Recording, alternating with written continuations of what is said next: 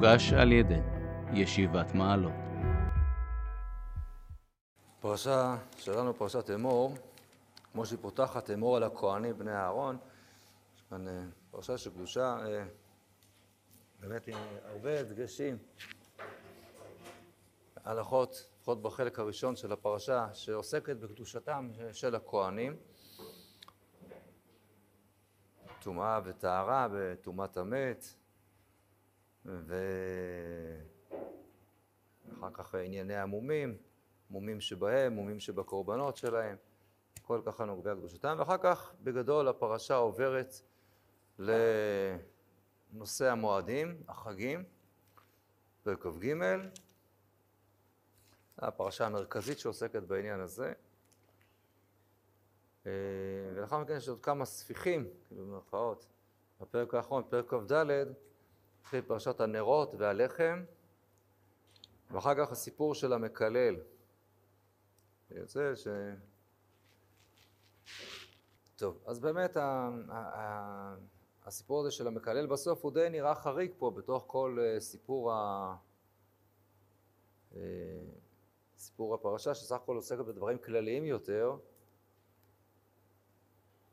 וגם הביטוי המיוחד שמופיע כאן בפרשה בלקראת הסוף, פרק כ"ד, פסוק י', ויצא בן אישה ישראלית, והוא בן איש מצרי בתוך בני ישראל, וינצו במחנה. כמעט שהייתי אומר שיש פה סתירה. כתוב, ויצא בן אישה ישראלית, מאיפה הוא יצא? להבין, יוצא ממחנה בני ישראל, אולי, זה הפשט הפשוט, אבל אי אפשר, שהרי כתוב בתוך בני ישראל, וינצו במחנה. אז מה זה ויצא? מאיפה בדיוק הוא יצא, ולא לא כתוב מאיפה, אז לכן רש"י מביא את הדברים המפורסמים במדרש.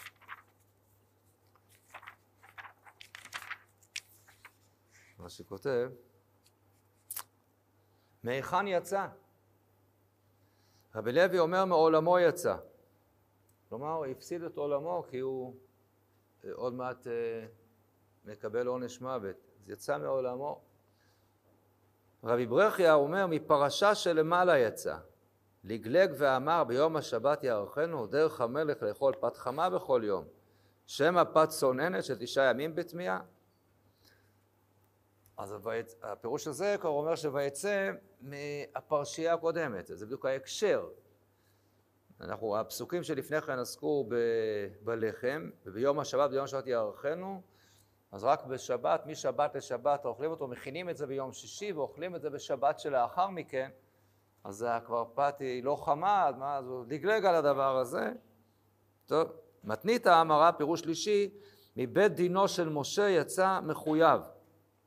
בא ליטה אוהלו בתוך מחנה דן. אמרו לו, מה תבך לכאן? אמר להם, מבני דן אני. אמרו לו, איש על דגלו באותות לבית אבותם כתיב. נכנס לבית דינו של משה, יצא מחויב, עמד וגידף. כן, האבא שלו מצרי, אמא שלו משלומית בת דברי, ממטה דן, אבל החלוקה לשבטים היא לפי בתי אבותם, אז הוא לא יכול להיכנס לשם. אז על זה מדובר, אז הוא עמד וגידף. טוב, כל הדברים האלה צריכים להבין עדיין מה הכוונה, מה המשמעות של של הדברים הללו, של הדרשה הזאת. טוב, אז רק נקבל תמונה אולי קצת יותר כללית על הפרשה, אז אולי גם הדבר הזה, אולי קצת נוכל להוסיף פה קצת תבלין, להבין מה עומד מאחורי הדברים. אז אומנם נכון שהפרשה של המקלל הוא קצת חריג כאן, ולפי אחת הדרשות שרש"י הביא, זה מתחבר כאן לסיפור של הלחם,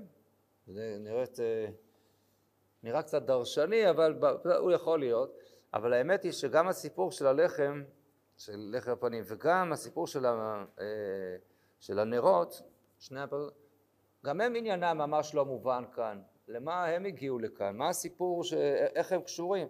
אז זה מופיע אחרי פרשת החגים, ואין בזה חידוש, הסיפור של המנורה, השמן, זה מופיע כבר, פרשת תצווה, כמעט מילה במילה, כמו שבאן כתוב, וגם סיפור לחם הפנים על שולחן, אז לכאורה המקום שזה היה, אם כבר, אז ללמד אותנו את זה בספר שמות, כשעוסקים בשולחן, כתוב שם שנותנים את לחם הפנים, אבל לא כתוב איך עושים אותו, וזה משום מה התורה חיכתה לכאן לספר לנו, מה זה כאן קשור, הסיפור של עשיית לחם בפנים,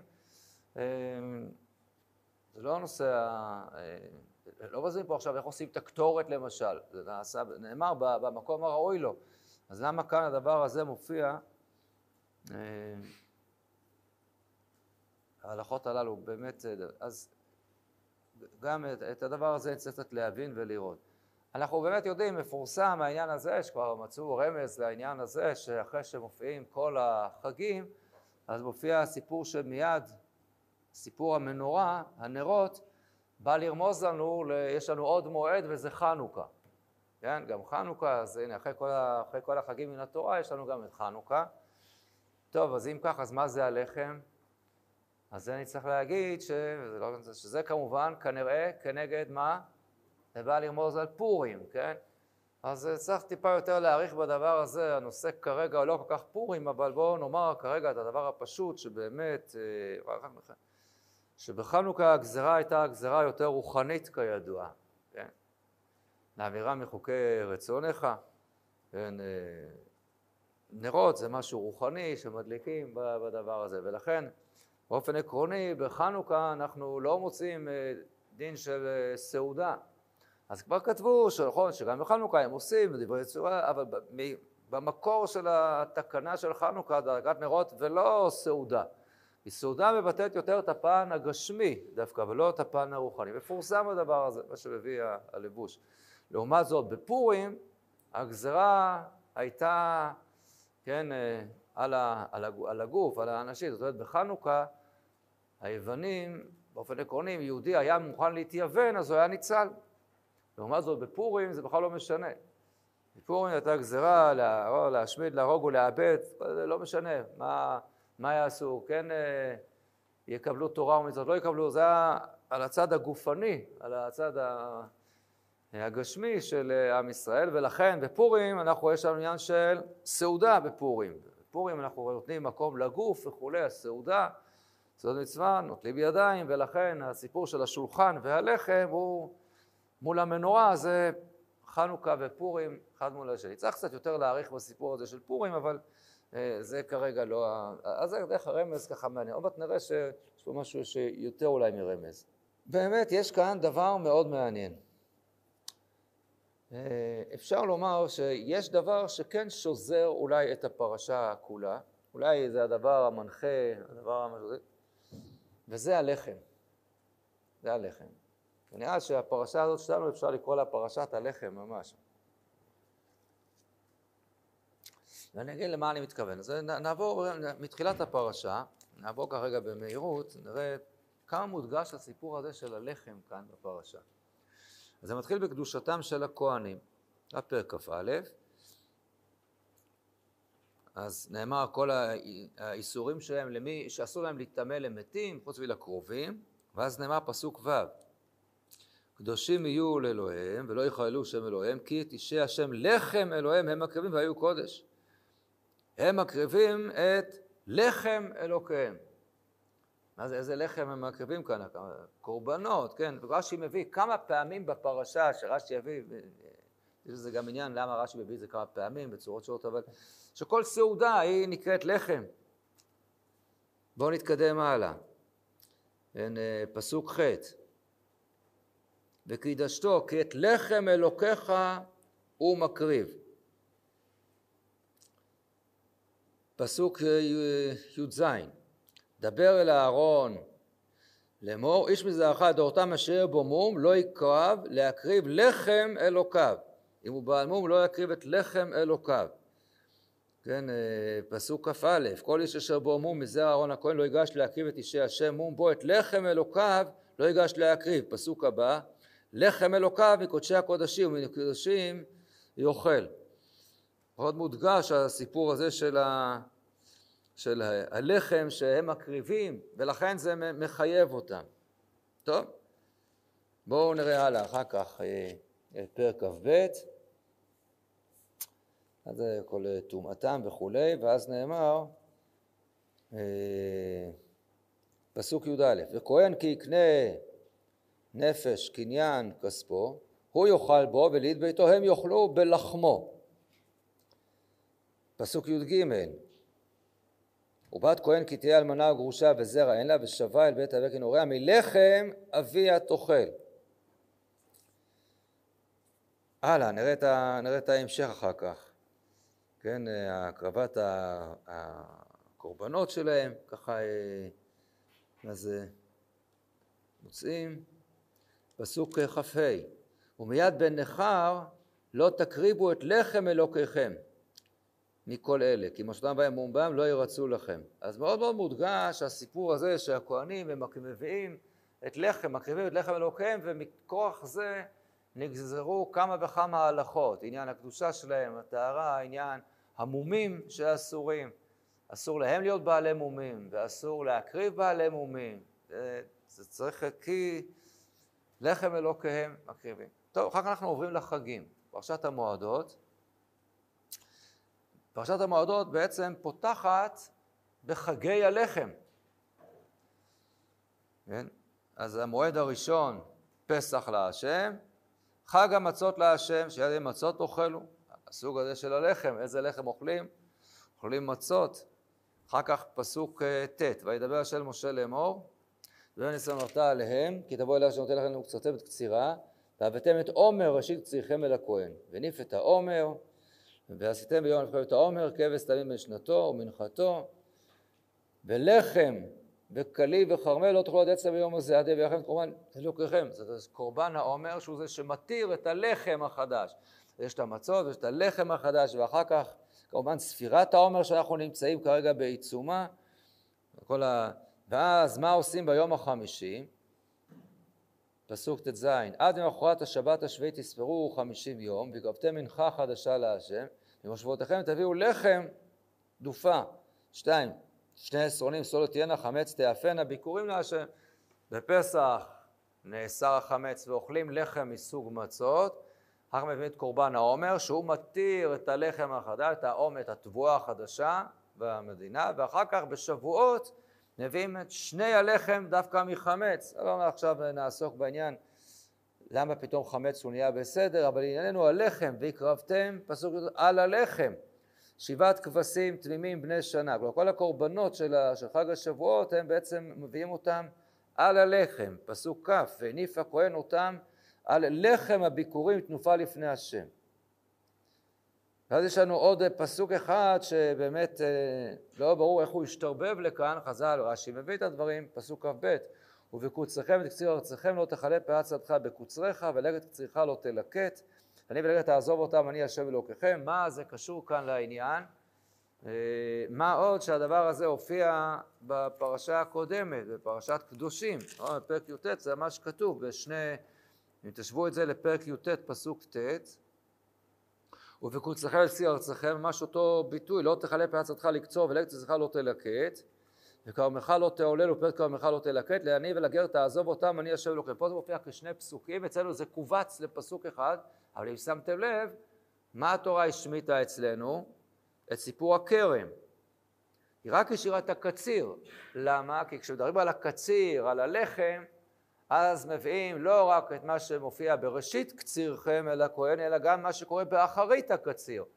וזה, לכן קציר לא תכלה את פאת השדה, ואת לגד קצירך לא תלקט. כלומר, כל החגים עליו שפותחים את הסיפור של מערכת החגים, הם מועדי הלחם. ואם זה כך, אז זה מאוד מעניין. כי אם אנחנו מסתכלים בצורה הזאת, אז אולי פתאום הסיפור של פרק כ"ד, הסיומת הזאת, עם לחם הפנים, אז זה לא עניין חדש, או עניין אחר, אלא בעצם זה סוגר פה את הסיפור של החגים. זאת אומרת, כנראה המנורה ולחם הפנים, והם קשורים למערכת הזאת גם של המועדים והחגים, ולכן מסיימים פה, התחלנו בענייני הלחם ומסיימים פה בענייני הלחם. זה אולי נשמע אולי קצת רחוק, אבל אמרתי שהחג הראשון שכאן מופיע, פותח מערכת, זה חג הפסח, חג המצות, אבל יש לזה הקדמה לפני כן, שעליה כבר דילגתי.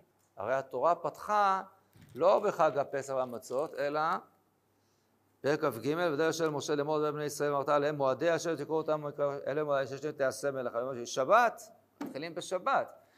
וכבר חז"ל שואלים, וגם רש"י שואל, הרי שבת היא לא בדיוק מועד. אז מה העניין שבת למועדות? אז אמרנו שבאופן פשוט השבת היא התשתית, קדושת הזמנים, אחר כך כל המועדות בעצם הם תולדות של השבת, אבל אם פותחים את השבת בתור כותרת, אחר כך עוברים לחגי הלחם, אנחנו מסיימים בלחם התמיד, ומה קורה בלחם התמיד, לחם הפנים? אני חוזר למה כתוב שם, הלחם, מה מתחדש כאן אצלנו בפרשה, מה עושים עם הלחם, זה כבר הזכרנו, פסוק זין, ונתת על המערכת, בפרק כ"ד, לבונה, והייתה ללחם להזכרה היא של השם, ביום השבת, יאכלו לפני השם תמיד, בני ישראל ברית עולם. אז יש לנו כאן ממש סגירה של המעגל, פותחים בשבת ללחם, אחר כך החגים של הלחם בפתיחה, שאר המועדות, ואחר כך מגיעים בסופו של דבר לסיפור של הלחם בבית המקדש. לחם הפנים שאותו עושים, אותו אוכלים ומחליפים ביום השבת. יש כאן איזשהו מבנה שאולי נותן לנו ככה איזשהו כיוון, מקום להתבונן וקצת לראות ולחשוב. מה עומד כאן אחרי הדברים? מה הסיפור של הלחם? אז כל אחד מבין שהביטוי של לחם קשור כמובן לארץ. קשור לארץ ומילה לארץ ישראל. זה ההבדל היסודי ביותר בין מה שעם ישראל עושה במדבר, לבין מה שהוא יעשה בכניסתו לארץ. כאשר עם ישראל במדבר, הוא אוכל לחם מן השמיים. למה מן השמיים? כי אין לו ארץ. אין לו ארץ. המדבר היא לא הארץ שלו. ולכן הלחם בא ממקום תלוש מן השמיים, משהו שמימי לגמרי. אבל העם תלוש בינתיים, עוד אין לו איפה לממש. כשהוא יגיע לארץ, לארץ ישראל, אז הוא יוכל לזכות ולראות שהקדוש ברוך הוא מוציא לחם מן הארץ. הזכרנו את זה הרבה פעמים, עם ישראל עובר שיעור ארוך להבין את הדבר הזה, כי קל מאוד להתבלבל. אדם יכול להגיד, אני הוצאתי את הלחם, אני חרשתי, אני זרעתי, אני השקטתי, אחר כך אני קצרתי, אני תחנתי, עפיתי, אני הוצאתי את הלחם.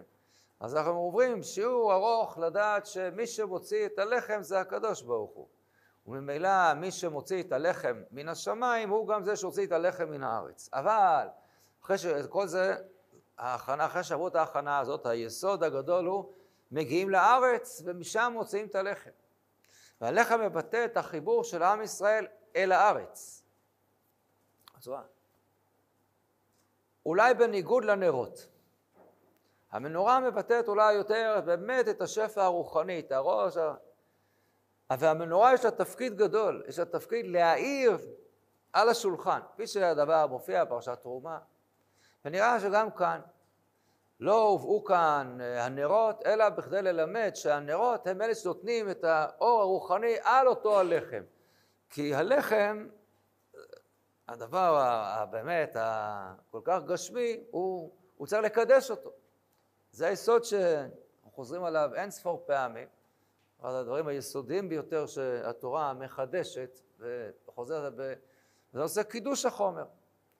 המנורה עצמה מבטאת, כן, הנורה היא עדות לכל באי העולם ששכינה שורה בישראל, זה משהו ככה רוחני, אבל המנורה עוד מאירה על הלחם, ונותנת לנו ההבנה שבארץ ישראל הלחם הזה שאנחנו אוכלים, שהוא לכאורה גשמי, הוא בעצם כל כולו נובע מהאור הרוחני שאותו משרה עלינו הקדוש ברוך הוא.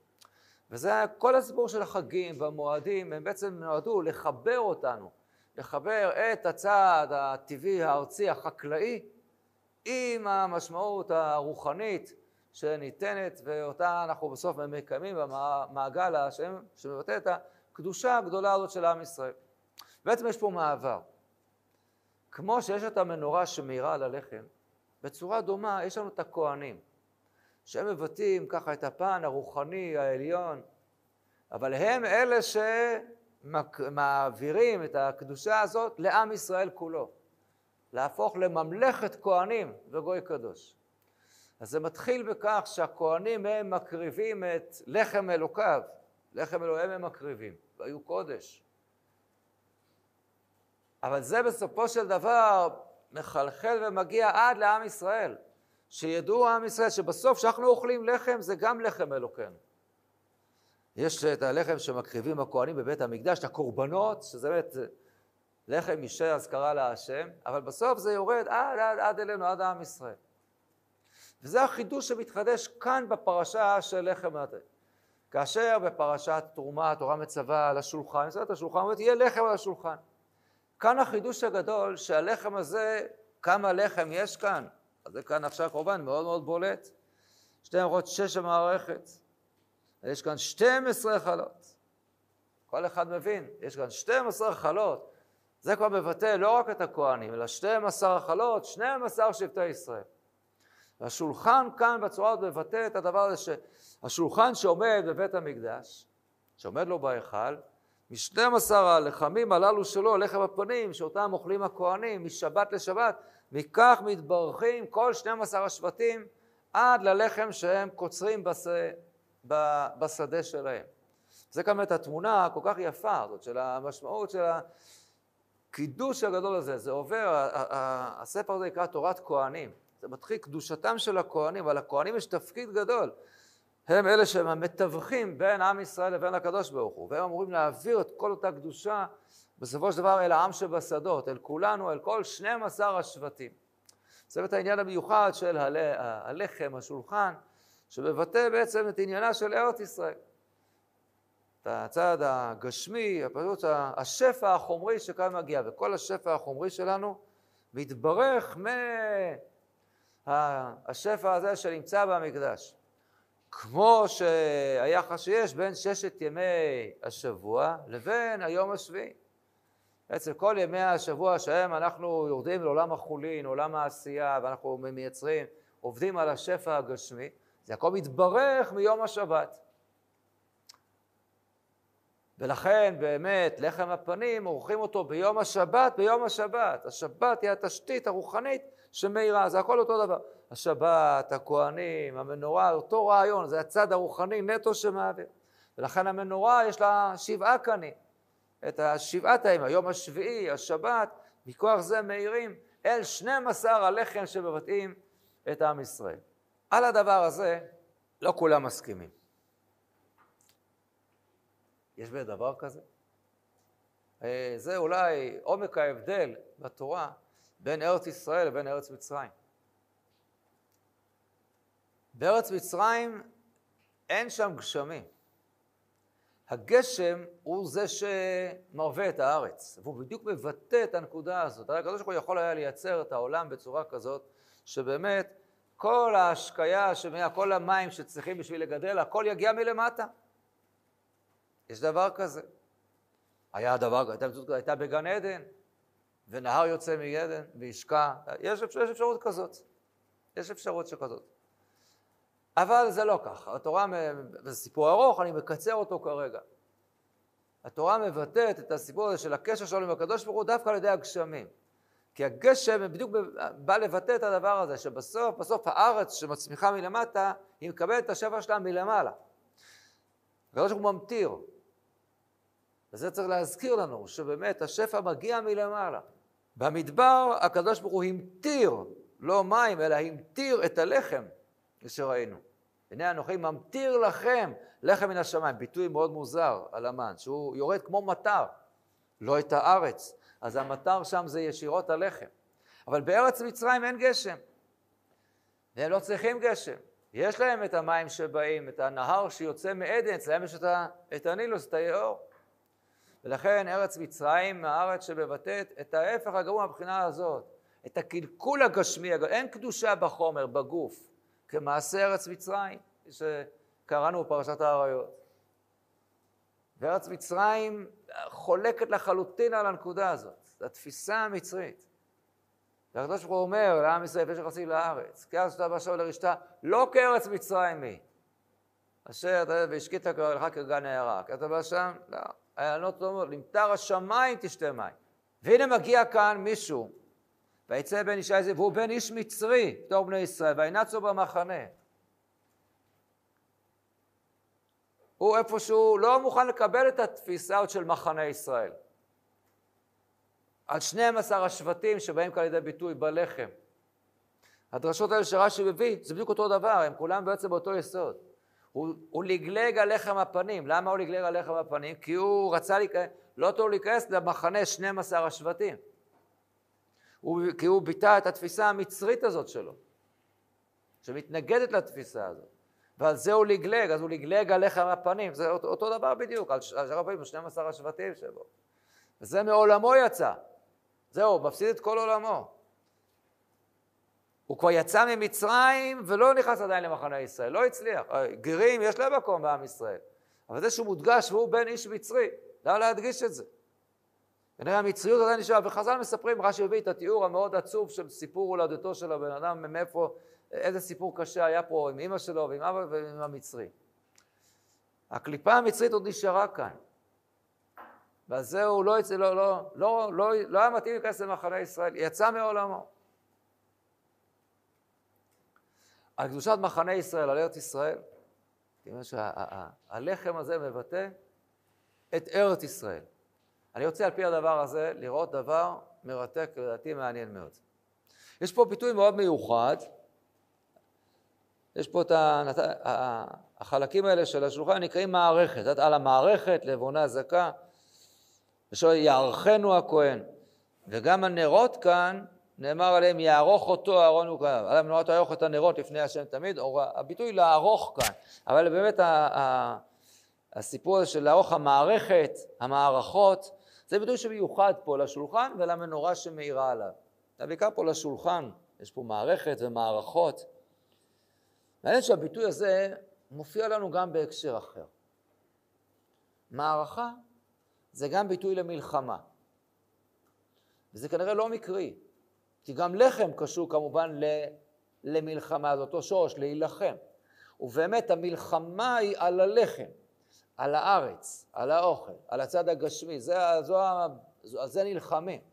כן, הזכרנו כמה פעמים שבערבית, אז לבשר קוראים לחם. בגלל שזה היו יותר רועי צאן, היה יותר בקר, אז המלחמה הייתה על הבשר. לכן להילחם אצלם זה על הבשר. אצלנו להילחם זה על הלחם. כי הלחם הוא קשור לארץ. אז המערכה הוא גם ביטוי למלחמה, לקרב. ודבר מעניין מאוד. לא ראיתי שמאירים עליו, אבל יש לנו את הביטוי מערכה, מערכות, בקשר למלחמה, עם אומה אחת בלבד, שאיתה אנחנו נלחמים. וזה עם הפלישתים. נעבור את זה במהירות, ממש, אני חושב שזה מעניין מאוד, אני אסביר את הדבר הזה, מה הנקודה. אבל בספר שמואל, סך הכל זה גם לא ביטוי מאוד מאוד נפוץ בתנ"ך מערכה. אבל בספר שמואל, פרק ד' המלחמה שבה ככה חרבה שילה, ונלקח ארון השם. פרק ד' אני קורא ממש בדילוגים מהירים. ויצא ישראל לקראת פלישתים למלחמה, יחנו על אבן העזר, ופלישתים חנו באפק. ויערכו פלישתים לקראת ישראל, ותיטוש המלחמה, וינגף ישראל לפני פלישתים, ויכו במערכה בשדה 4,000 איש. הנה הביטוי, ויכו במערכה. אני בפרק ד' בשמואל א'. אני מתקדם קצת הלאה. מה עוד מופיע כאן בהמשך המלחמה הזאת? פסוק י' א', וארון האלוקים נלקח, ושבני בני אלי מתו, חופני ופנחס, וירוץ איש בנימין מהמערכה. נתקדם עוד צעת, פסוק ת' ז'. ויאמר האיש אל עלי, אנוכי הבא מן המערכה, ואני מן המערכה נסתי היום. ויאמר, מה היה הדבר בני? נס ישראל לפני פלישתים. אז הביטוי של המערכה כאן במלחמה מול הפלישתים. איפה יש לנו עוד? בפרק כ"ג אנחנו מוצאים את דוד. יוצא, ואז נאמר ככה, פרק כ"ג. ויגידו לדוד לאמור, הנה פלישתים נלחמים בקהילה. והם השוסים את הגרנות. עוד פעם הפלישתים, הם שוסים את הגרנות, את הגורן, כן? את הדגן. וישאל דוד בהשם לאמור, הלך והכיתי בפלישתים האלה, ויאמר השם אל דוד, לך והכיתה בפלישתים, פושעתה את קהילה. ואמרו אנשי דוד אליו, מה, השתגעת? הנה אנחנו פה ביהודה יראים, ואף כי נלך קהילה אל מערכות פלישתים, שוב, הביטוי זה מערכה, מערכות דווקא על הפלישתים. אבל אולי המקום הבולט ביותר, דילגנו עכשיו, זה במלחמה של דוד מול פלישתים, וזה במלחמה דוד מול גוליית. בואו תשימו לב כמה מעניין הדבר הזה ואז נסביר. פרק י"ז ושמואל א'. ואספו פלישתים את מחניהם למלחמה. ואספו סוחו באשר ליהודה ויאכלו בין סוחו ובין הזקה באפס דמים. ושאול ואיש ישראל נאספו ויחנו בעמק האלה ויערכו מלחמה לקראת פלישתים. אז עורכים מלחמה. הלאה, נתקדם קצת. ואז גוליית מגיע ויוצא, ואז כתוב פסוק ח' ויעמוד ויקרא אל מערכות ישראל. והם עלה, למה תצאו לערוך מלחמה? והם הפלישתי, אני קורא כבר בדילוגים, והם הפלישתי, אני חרפתי את מערכות ישראל היום הזה. זאת אומרת, יש לי לחמה יחד. ואת מערכות ישראל. הלאה. תראו את ההמשך. ואז דוד מגיע לחפש את האחים שלו. וישכן דוד בבוקר. ויטוש את הצאן אל על שומר, ויישא בלך כאשר ציווהו ישי, ויבוא המעגלה. והחיל היוצא אל המערכה, והראו במלחמה. ותערוך ישראל ופלישתים מערכה לקראת מערכה. ויטוש דוד את הכלים מעליו על יד שומר הכלים, וירוץ המערכה. הוא מדבר עמם בני איש הביניים, עולה עם גוליית הפלישתי השמו מגעת ממערכות פלישתים. כי מי הפלישתי הערל הזה אשר כי חרף מערכות אלוקים חיים. כן, רק שוב, דוד חוזר על הדבר הזה. ויאמר דוד אל הפלישתי, אתה בא אליי בחרב וחנית ובכידון, אנוכי בא אליך בשם השם צבאות אלוקי מערכות ישראל אשר חרפת. היום הזה יסגרך השם, ותהי פגר מחנה פלישתים לעוף השמיים. וילך ויקרב לקראת דוד, וימהר דוד, וירוץ המערכה לקראת הפלישתי. טוב, זה בהחלט מאוד מאוד מאוד בולט הסיפור הזה. מה, למה? למה הדגש כזה גדול דווקא בביטוי המיוחד הזה? רק מול הפלישתים. אנחנו לא מוצאים את זה בשום המערכה אחרת. בואו ננסה להבין. במה שונים הפלישתים כאן מכל שאר האויבים של ישראל בתקופה הזאת?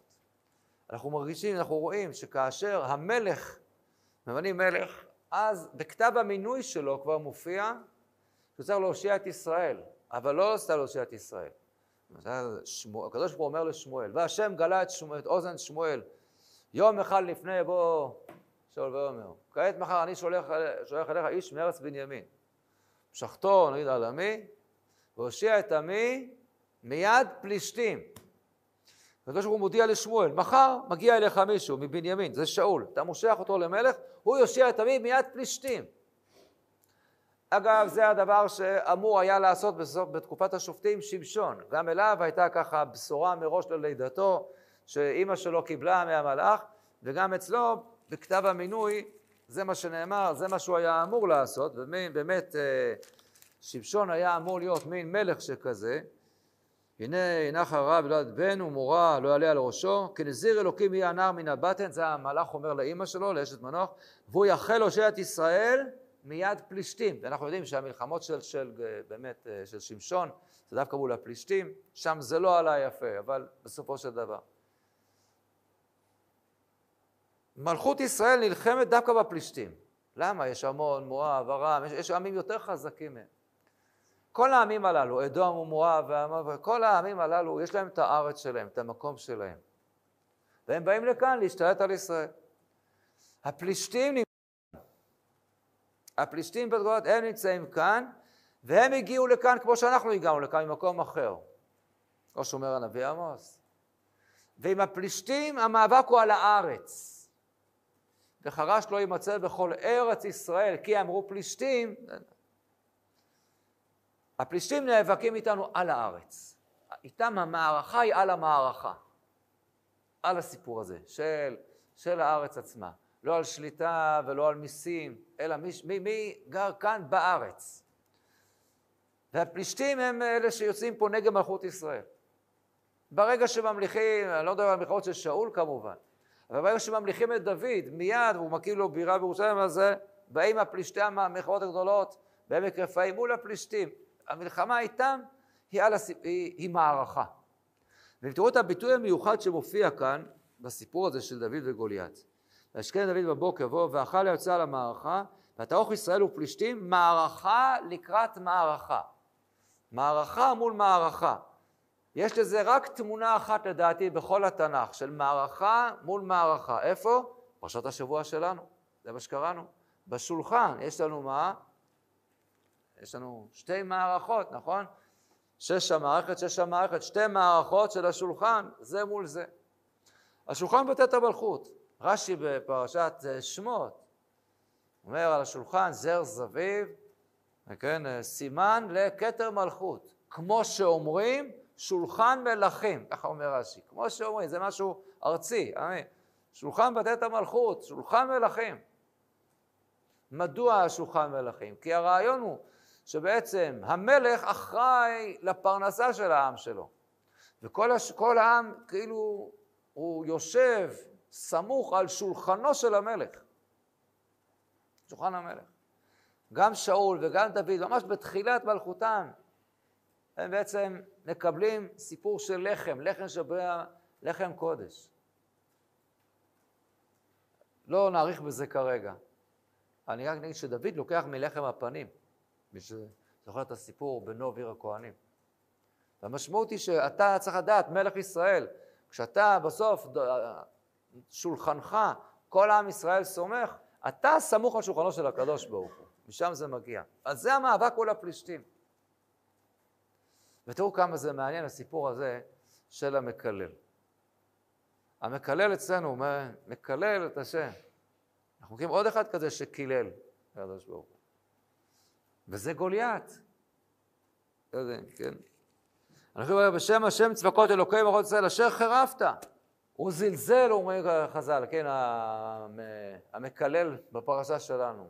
לגלג על הלחם הפנים, על המערכות. זה כמו שעושה הפלישתי הזה גוליית. הוא מחרף את המערכות אלוקי ישראל. מערכות אלוקי חיים.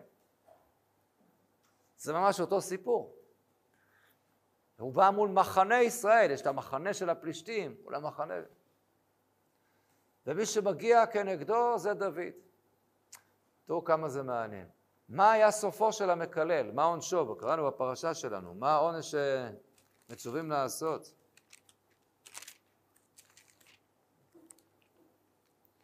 רוצה את המקלל, ורגמו אותו כל העדה. צריך לרגום אותו, ואכן מה כתוב? וירא משה בני ישראל ויוציאו אותו כליל מחוץ לארון, וירגמו אותו אבן, ובני ישראל יצאו את ציווה של משה. רגמו אותו באבן. מה היה סופו של גוליית? מה עשה לו דוד? בעצם מה הוא עשה לו? רגם אותו באבן, נכון? דוד לוקח לו, מה הוא לוקח?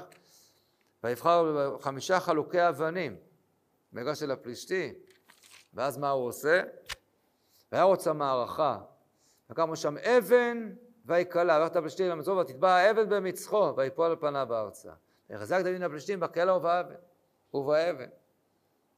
מעניין, ככה שזה אותו סיפור. בואו נראה מי זה דוד שנלחם בגוליית. אז בואו נראה מה כתוב. איך מתחיל הסיפור? פתאום מפגישים אותנו עוד פעם עם דוד, למרות שכבר שמענו עליו בפרק הקודם. אני קורא שם בפרק י"ז. פסוק י"א, וישמע שאול וכל ישראל לדברי הפלישתי האלה, ויחתו ויראו מאוד, מפחדים. ואז מי מגיע? דוד. ודוד בן איש אפרתי הזה מבית לחם יהודה, ושמו ישי, ולא 8 בנים, והאיש בימי שאול. אתם שומעים? מאיפה הוא? מאיפה דוד מגיע? מבית לחם. למה? קראנו את זה בפרשה הקודמת, שדוד שמואל מגיע לבית לחם, ואנחנו יודעים שהוא מבית לחם, קראנו את זה לפני כמה פסוקים. למה מודגש? מודגש כאן, מבית לחם, יהודה. יש פה מישהו שמבין מה זה לחם, ואז זה הוא בא כאן להילחם. ודוד הולך ושב מעל שאול לראות את צאן אביו, בית לחם. עוד פעם, בבית לחם. ואז אבא שלו שולח אותו, תראו מה הוא שולח. זאת אומרת, ישי לדוד בנו, קח נא לאחיך איפת הכלי הזה ו10 לחם הזה, הרץ המחנה לאחיך, תביא להם לחם. תדעו על מה אנחנו נלחמים כאן, לך תביא להם לחם. אחר תפקוד לשום ואת ארובתם תלקח. לכן דוד הולך ואכן מביא להם את הלחם למלחמות. ממש ממש מקביל, מאוד מאוד מעניין הסיפור הזה, כך שעומד. ולכן באמת התיאור הזה שחז"ל ראו שהמקלל אצלנו, הוא שהוא קילל את הסיפור הזה של המערכות. של מחנה ישראל, של השולחן, של הלחם, כל על זה הוא כאן נאבק. שאול היה אמור להיות זה שעושה את הדבר הזה, אבל שאול לא מצליח. שאול הוא פוחד מול הפלישתי לצאת ולהילחם. מכל מיני סיבות, לא חשוב כלל איך שאול ידרדר לדבר הזה. הוא היה זה שבמינוי שלו, הוא קיבל את התפקיד. אבל זה עבר לדוד. וסביב הדבר הזה שאול מרגיש את המתיחות או את הפחד הזה מדוד, כי אולי הוא היה צריך לעשות את הדבר הזה. ודוד מציב לו מין מראה כזאת שבעל כוחו של שאול, שבאמת דבר שדי קשה, ושאול מתחיל במרדפים אחרי דוד. רק תראו את הדבר המעניין הזה שרק מופיע. תראו מה קורה אחר כך בפרק כ'. אנחנו מכירים את הסיפור הזה עם הראש חודש והסעודה. זה ואלוהיותם מחר חודש נפקדת. אנחנו מכירים את הסיפור הזה מההפטרה של שבת ראש חודש. סיפור החיצים. בואו נראה מה כתוב כאן בהקשר שלנו. ובזה נסיים את הסיפור הזה של ההקבלה כאן לדוד מלך ישראל. פרק כ' פסוק כ"ד בשמואל א'. ויסדר דוד בשדה, ויהי החודש, וישב המלך אל הלחם לאכול. וישב המלך לאכול. למה זה אל הלחם? ברור שהוא לא אוכל רק לחם. לחם כמו שרשו, זה סעודה, זה מודגש. אל הלחם לאכול. וישב המלך על מושבו כפעם ופעם וכולי, ויפקד מקום דוד, דוד לא נמצא שם, פוחד. ולא דיבר שאול מאומה ביום ההוא, כי אמר מקרה הוא בלתי טהור הוא כי לא טהור. ומחרת החודש השני, ויפקד מקום דוד. ואומר שאול אל יונתן בנו, מדוע לא בא בן ישי גם אתמול גם היום אל הלחם? למה הוא לא בא לבית שלי אל הלחם? לשבת על השולחן של הלחם.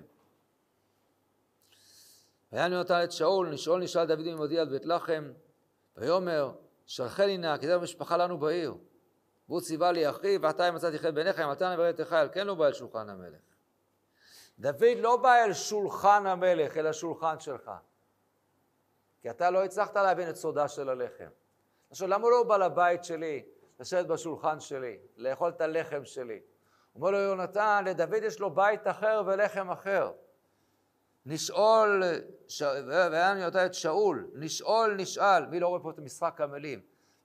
את שאול, נשאל, דוד, מעמדי עד בית לחם. אתה רוצה שהוא יישב על השולחן שלך, ואתה לא עלית על סודה של הלחם. פספסת את הדבר הזה. ואילו דוד הוא זה שיש לו בית ויש לו לחם במקום אחר, בית לחם. דוד זה שזוכה למלכות ישראל. ואכן זו אומרת המשמעות של ההבנה הזאת, שהשולחן בא לבטא את מלכות ישראל. ומלכות ישראל פירושה של הדבר, וזו גם ספירת המלכות בפניות בקבלה. לקחת כל השפע הגדול, כל האורות הרוחניים, ולהוריד אותם אל המציאות, אל הארץ. הארץ זה ביטוי למלכות בקבלה. וזו הפרשה שלנו, פרשת הלחם. זו פרשה סבוכה, זה לא פשוט בכלל. תקרא, הלחם הארצי זה מאוד מאוד נמוך. הרבה יותר קל לחיות במשהו רוחני, ולעשות הפרדה. מדי פעם תהיה בקדושה, בתארה, בפרישות, משהו, אורות עליונים. אבל בחיים היום תשאיר, זה משהו אחר. והתורה אומרת שלא. הסוד של ארץ ישראל, של הקדושה, שהקדושה היא יורדת אל המציאות. יש קדושת הזמן, המועדים, וקדושת המקום. קדושת ארץ ישראל. ויש באמת, להבנה של הדבר הזה, הקדוש ברוך הוא בחר, את שבט הכהנים, שהם אמורים להיות המתווכים הגדולים של הדבר הזה. הם חיים בצורה באמת יותר עליונה. וזה גם מדרגות. אז קראנו בפרשה שלנו, שהכהן הגדול, הם אמרו, מן המקדש לא יצא. לא חשוב מה הפירוש ההלכתי, אבל פשוט יש מישהו שבראש הפירמידה, שעומד הכהן הגדול, שהוא זה שנכנס לפני ולפנים, אז הוא מן המקדש לא יצא. אבל מכוחו יש את הכהנים הרגילים, ומכוחם עם ישראל, ממלכת כהנים וגוי קדוש, שבסופו של דבר מביאים את האור של המקדש, את האור של השבת, אל כל ששת ימי המעשה, ואל כל מרחבי ארץ ישראל. זו המשמעות של החיבור המיוחד הזה, של השולחן עם יום השבת. הוא זה שבא מאורה של המנורה שמאיר עליו, כפי שאמרנו. ואותנו כאן את התמונה השלמה והיפה כל כך של פרשת הקדושה. איך הקדושה יורדת ובסופו של דבר מגיעה מבטאת מלכות ישראל. היכולת של עם ישראל לשלוט בארץ, לשלוט על הכוחות שלהם, לשלוט על הארציות, לשלוט על החומר, לגלות בתוך החומר את אור השם. שבת שלום.